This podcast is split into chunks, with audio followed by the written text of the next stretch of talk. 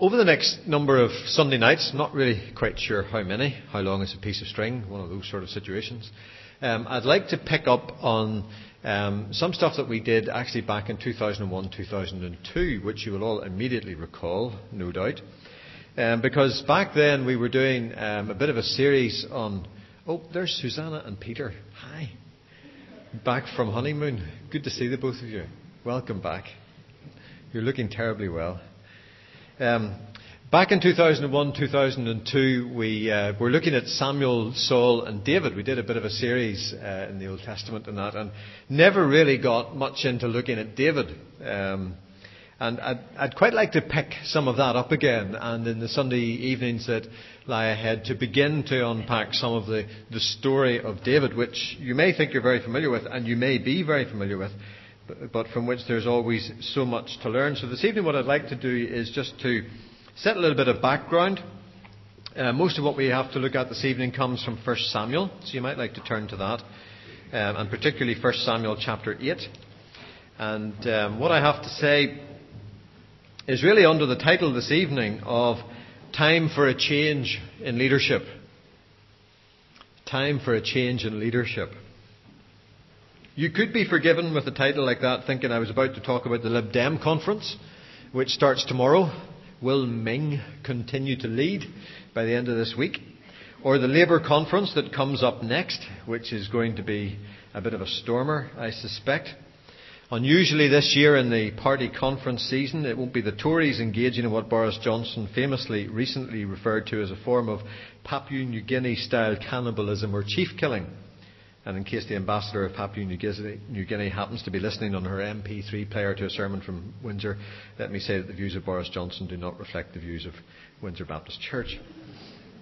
There's nothing that really quite brings out the knives like um, a leadership challenge or a leadership change. Whether it's the stories of ancient Rome or Papua New Guinea or British politics, uh, political leadership and military leadership is a precarious occupation. For years, once the people of Israel had uh, crossed the Jordan and moved into the Promised Land, um, they lived under the rule of tribal and family leaders, with Joshua leading the way initially, and then various judges being raised up at different times under, uh, under different circumstances when there were periods of particular crisis and need. And eventually, Samuel was raised up, who acts very much in a kind of threefold role within Israel I think arguably the greatest figure in Israel from the time of Moses uh, until the time of David. And he acts as a prophet, bringing God's word, speaking God's word. We see the way in which God speaks to him and him to the people. We see him off, uh, operating as a priest, uh, as at the core of religious worship and sacrifice. And we see him acting essentially also as a judge of Israel. He brings together all three of these kinds of rules, which is not insignificant in itself. But Samuel finds himself caught at a certain stage in his life in one of those moments of change in history, and there's nothing he can do about it. One of those moments of change when the desire for change seems to cause a major shift in the landscape of a people without the necessity of violence or without the necessity of bloodshed. We've had lots of recent examples of this in recent history. I think of what happened in Ukraine uh, some years ago. I think of what's happening in Mexico at the minute. I'm not quite sure how all that's going to pan out.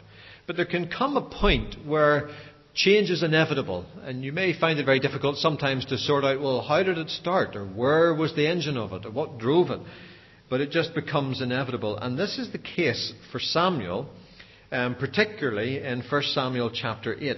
And the trigger on this occasion is not that people are tired of Samuel, but they see that Samuel is installing his sons as judges over Israel. And they know, as Samuel also knows, that his sons are essentially corrupt. And the people are not prepared to put up with their leadership or their authority over them. They have no respect for them. They have no desire to be led by them, and much as they love Samuel and respect him, the moment of change has arrived. Look at verse 1 of 1 Samuel chapter 8. It's on page 278 of the copies of the Bible in the pew. When Samuel grew old, He appointed his sons as judges for Israel. Verse 3 His sons did not walk in his ways. They turned aside after dishonest gain and accepted bribes and perverted justice. Verse 4 So all the elders of Israel gathered together and came to Samuel at Ramah. They said to him, You are old, and your sons do not walk in your ways. Now appoint a king to lead us, such as all the other nations have. But when they said, Give us a king to lead us, this displeased Samuel. So he prayed to the Lord. And what happens next is a, an interesting three way conversation which you get to listen into. The leaders are speaking to Samuel. They're saying we want a different regime put in place. Samuel is talking to God and he's disturbed and upset about this call for a king. He sees this as a departure from the kind of prophetic leadership um, which was envisaged under uh, a theocracy, the, the rule of God. And then Samuel has to come back and speak to the leaders. And essentially, the message that God gives to Samuel is tell them, yes, they're going to get a king. And uh, verse 21, 22 of the end of 1 Samuel chapter 8, when Samuel heard all that the people said, he repeated it before the Lord. The Lord answered, Listen to them and give them a king. And then Samuel said to the men of Israel, Everyone is to go back to his own town. And Samuel himself is caught up at this moment, probably quite unexpectedly, really, in a moment of massive change in the history of God's people. Saul is appointed. Saul comes from the tribe of Benjamin. Uh, you may, if you can think back that far, remember some of the significance of this. At the end of the book uh, of Judges, there's the account of what happens between the tribes. There's a man who comes uh, from the region of Bethel, a Levite, and he comes down through to the Bethlehem kind of region in Judah to collect his concubine who had run away. He's travelling back home north, and to get home, he has to pass through the lands of the tribe of Benjamin. And he stops at a place called Gibeah. And that night, while he's staying there, many of the men of the city gather round the house in which he is staying, not having initially offered him hospitality, and ask the person who owns the house to throw him out so that they can have sex with him. Um, and the owner of the house won't do that.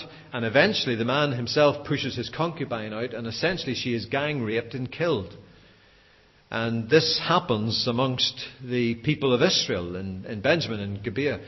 And he then takes the body, the carcass, home, and awful and all as this sounds, he chops it up into 12 pieces, sends it off round the tribes of Israel, and says a shameful thing has happened in Israel. And what then happens is that the, nation, the tribes gather together and because Benjamin, as a tribe, will not repudiate nor hand over the people who were responsible for this crime, then the people of Judah and the others have to lead uh, an army against them, and thousands of people of Benjamin are slaughtered. Thousands of them. And that's all fairly recent history. Not all that long before Samuel uh, comes to the position of leadership that God had appointed for him. And the significant thing is that when uh, Samuel is told to appoint a king. The king comes from Benjamin.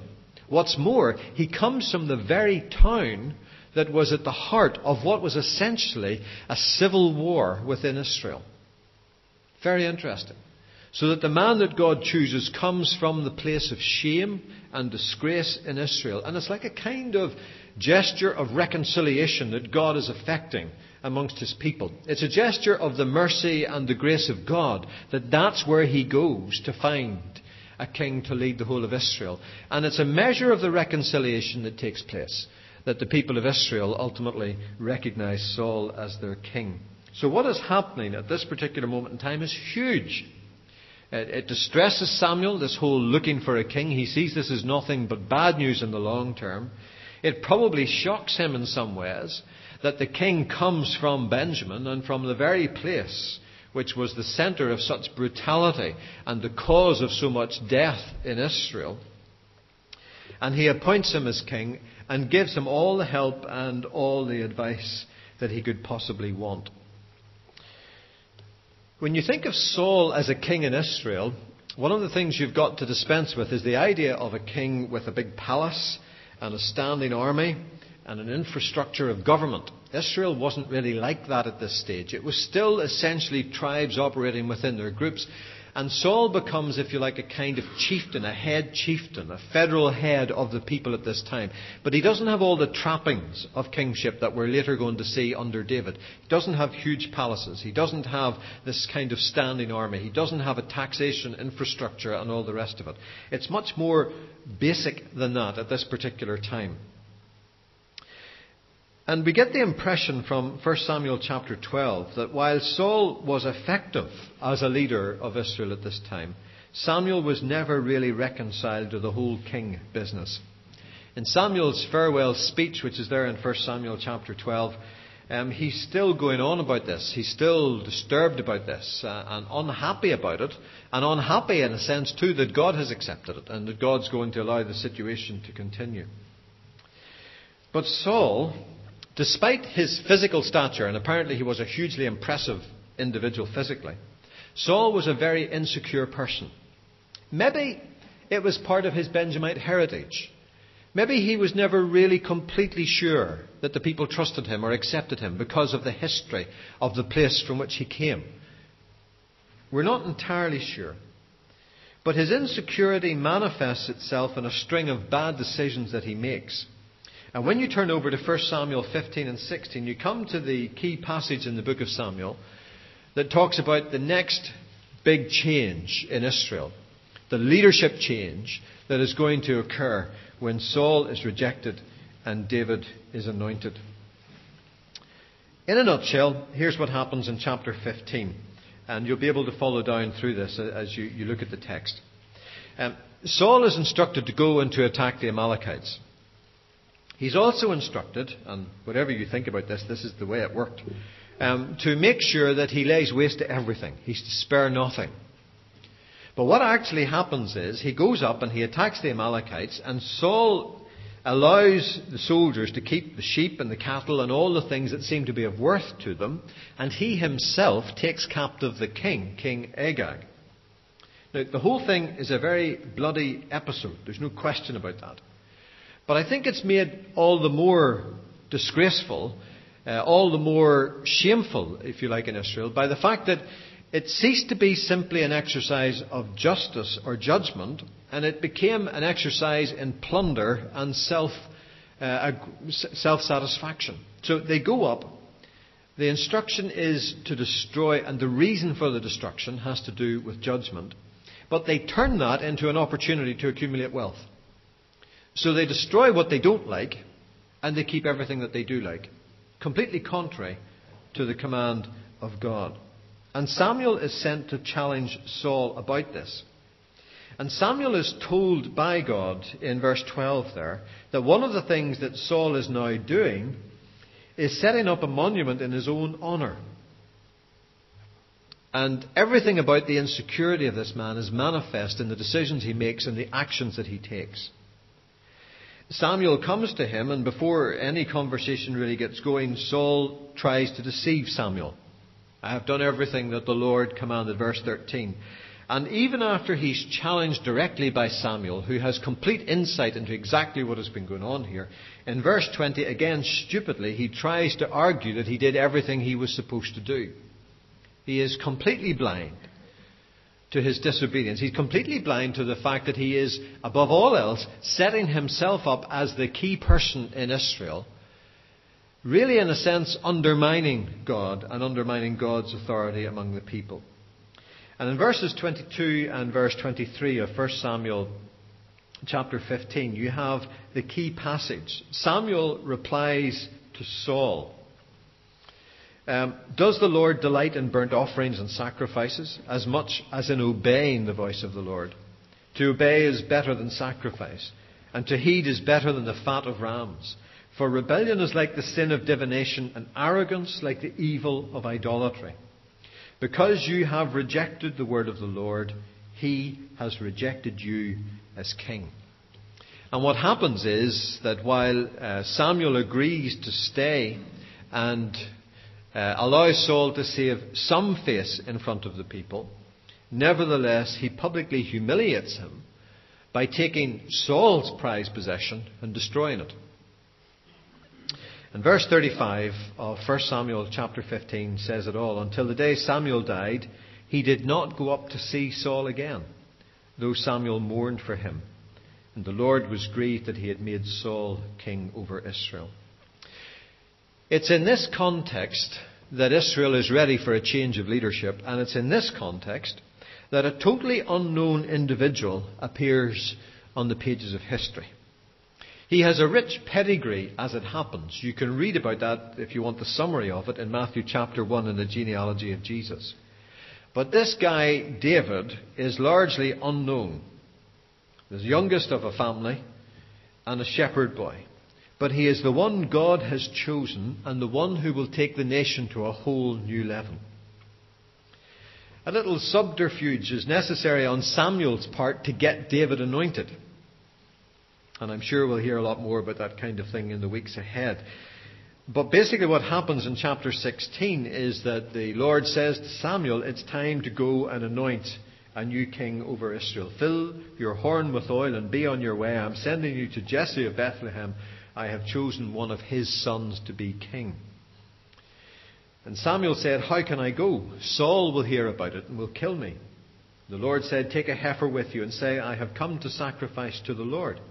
Invite Jesse to the sacrifice, and I will show you what to do. You are to anoint for me the one I indicate. Samuel did what the Lord said. When he arrived at Bethlehem, the elders of the town trembled when they met him. They asked, Do you come in peace? Samuel replied, Yes, in peace. I have come to sacrifice to the Lord. Consecrate yourselves and come to the sacrifice with me. Then he consecrated Jesse and his sons and invited them to the sacrifice. And when they arrived, Samuel saw Eliab and thought, Surely the Lord's anointed stands here before the Lord. But the Lord said to Samuel, Do not consider his appearance or his height, for I have rejected him. The Lord does not look at the things man looks at. Man looks at the outward appearance, but the Lord looks at the heart. Then Jesse called Abinadab and made him pass in front of Samuel. But Samuel said, The Lord has not chosen this one either. Jesse made Shammah pass by, but Samuel said, Nor has the Lord chosen this one. Jesse made seven of his sons pass before Samuel, but Samuel said to him, The Lord has not chosen these. So he asked Jesse, Are these all the sons you have? There is still the youngest, Jesse answered, but he is tending the sheep. Samuel said, Send for him. We will not sit down until he arrives. So he sent and had him brought in. He was ruddy, with a fine appearance and handsome features. The Lord said, Rise and anoint him. He is the one. So Samuel took the horn of oil and anointed him in the presence of his brothers. And from that day on, the Spirit of the Lord came upon David in power. And Samuel then went to Ramah. That's as far as I want to go this evening with the story of David. I know we've hardly started. We've just met him on the pages of Scripture. But the story of David begins at a very important point in the history of God's people when there is a need for a change of leadership. And there are a couple of lessons I think we can learn from this point of Israel's history. The first lesson is quite simply this that the kingdom is greater than any individual.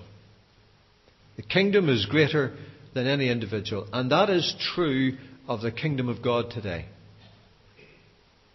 If you haven't heard a statement like that or a form of that statement being made, then you probably haven't been listening too much to the news or reading the papers, which sometimes isn't a bad thing. Part of the whole tussle in politics at the minute, particularly within the Labour Party, seems to be about whether the party has a future with Tony Blair or a better future without him.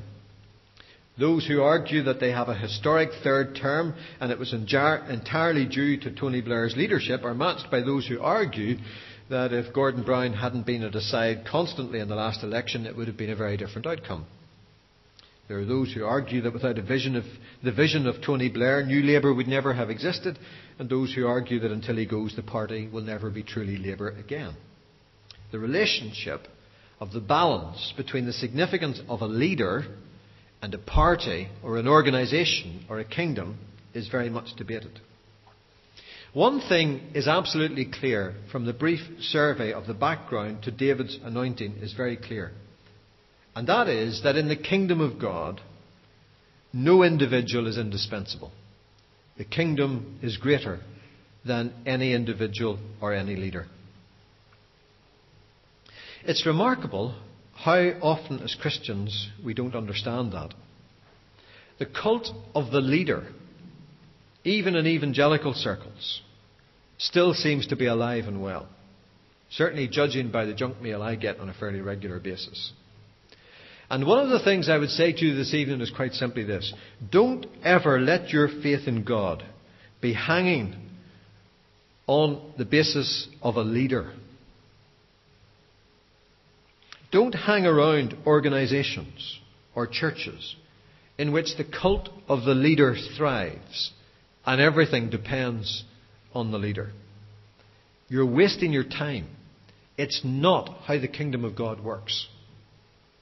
The kingdom of God is greater than any individual. And any church or Christian organization based around an individual will soon discover that the game is already up and you'd be much wiser to move on. I know God raises up people. I know God raises up leaders within churches and within organizations and gifts some tremendously for particular moments. But that's all He does. The kingdom is not dependent on individuals. And it is not dependent on the leadership of any individual within a church or within an organization. I know that it's frustrating not being able to see God. I understand that. And I know there's nobody here who would get round that problem by making idols. You wouldn't dream of it. I understand that. But don't go putting people in his place. Keep your eyes fixed on God, not merely on his representatives, because they're only human and they're fallible and they're riddled with insecurities and they're riddled with problems themselves. And ultimately, their purpose is there to help you see God more clearly, not to see your need of them and your dependence on them. And any individual who thinks that he or she, he or she is really secure and can play fast and loose with God's commands should think again. Saul didn't get off with it. I won't get off with it. And neither will you. Fearing the Lord is the wise thing to do. And keeping our eyes fixed on Him rather than people is absolutely critical. I was thinking about the passage in Hebrews chapter 12 in this context. And in Hebrews chapter 12, in verses uh, 14 to 17, the writer of Hebrews, it's on page 1211 of the copies of the Bible in the pew, the writer says, Make every effort to live in peace with all men and to be holy. Without holiness, no one will see the Lord. See to it that no one misses the grace of God, and that no bitter root grows up to cause trouble and defile many. See to it that no one is sexually immoral or is godless like Esau, who for a single meal sold his inheritance rights as the oldest son. Afterwards, as you know, when he wanted to inherit this blessing, he was rejected. He could bring about no change of mind, though he sought the blessing with tears.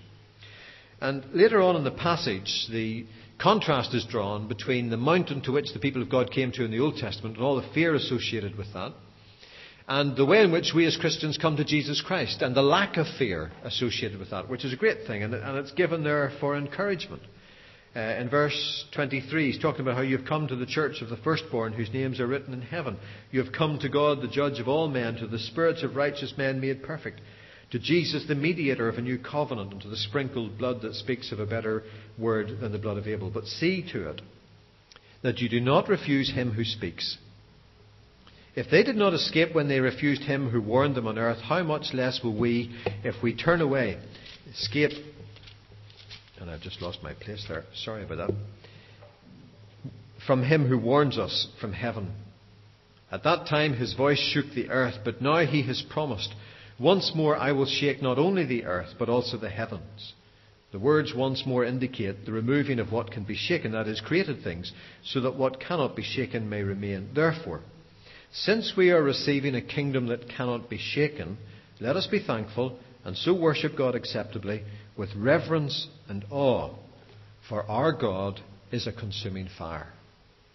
And the truth is, and if you read the letters to the seven churches in Revelation, you'll see the evidence of this. That even in the life of the church, God makes it very clear, time and again, generation after generation, that the kingdom of God is greater than any individual or any leader. And your responsibility is to seek to follow after God, not to follow after people, however impressive or helpful they may be. And your responsibility is to follow after God and keep His commands. Because none of us are indispensable. Second thing that this point of Israel's history uh, speaks to me about is that the kingdom of God needs people who are faithful and courageous. I'm very struck by Samuel's honest expression of fear in 1 Samuel chapter 15, and yet his uh, 16, sorry, and yet his willingness to obey. The Lord said to Samuel, How long will you mourn? I have rejected Saul as king. Fill your horn with oil and be on your way. But Samuel said, How can I go? Saul will hear about it and will kill me. There's no doubt that the relationship between these two men was hugely strained. If word got out to Saul that Samuel was anointing another king, there is no doubt that Saul would have killed him to try and stop the process. Such was the level of insecurity of this man. A level of insecurity which only gets worse once David comes on the scene. But Saul is willing to do it. Sorry, Samuel is willing to do it. He is willing to be faithful to what God has called him to do, despite the real danger to his own life. My guess is, we don't really know the answer to this, but the, the, the, comment there about the elders of Bethlehem meeting Samuel and being terrified is a very interesting one. We don't exactly know why they were terrified. I mean, Samuel himself wasn't any great threat. But the assumption may well be that Samuel, when he appears, in the territory, having come through the territory of Saul, people in Judah would think that Samuel and Saul had patched up their differences. And that maybe Samuel was now coming as Saul's envoy and would be very afraid because Saul was becoming unpredictable in his leadership and in the exercise of his authority. Whatever. The point is that Samuel is prepared to go and to do what God asks him to do, even at the risk of his own life. He is, at this point in his life, a great model of faithfulness and teaches us that faithfulness sometimes requires courage. We think of the courageous people in the kingdom of God as very often being the pioneers, the people who go into new situations, dangerous situations with the gospel. They're the ones we think of as being the ones who need to be courageous in the kingdom of God. The people who are way out in front. But often that's not the case. Often you need courage just to be faithful. I think of the pressure on young people in school situations, university situations, the peer pressure. Just to be faithful to what you know, to what you believe, requires courage if you're the only one standing in that position. Sometimes just to be ordinary as a Christian, faithful to Christian moral principles, or faithful to the Word of God, requires courage because you find yourself in a minority. I think that's not only the case now, but increasingly going to be the case in the days ahead. The pressures to conform to liberal standards increases as liberal standards become enshrined in law. Many of us will need courage just to be ordinary, faithful Christians.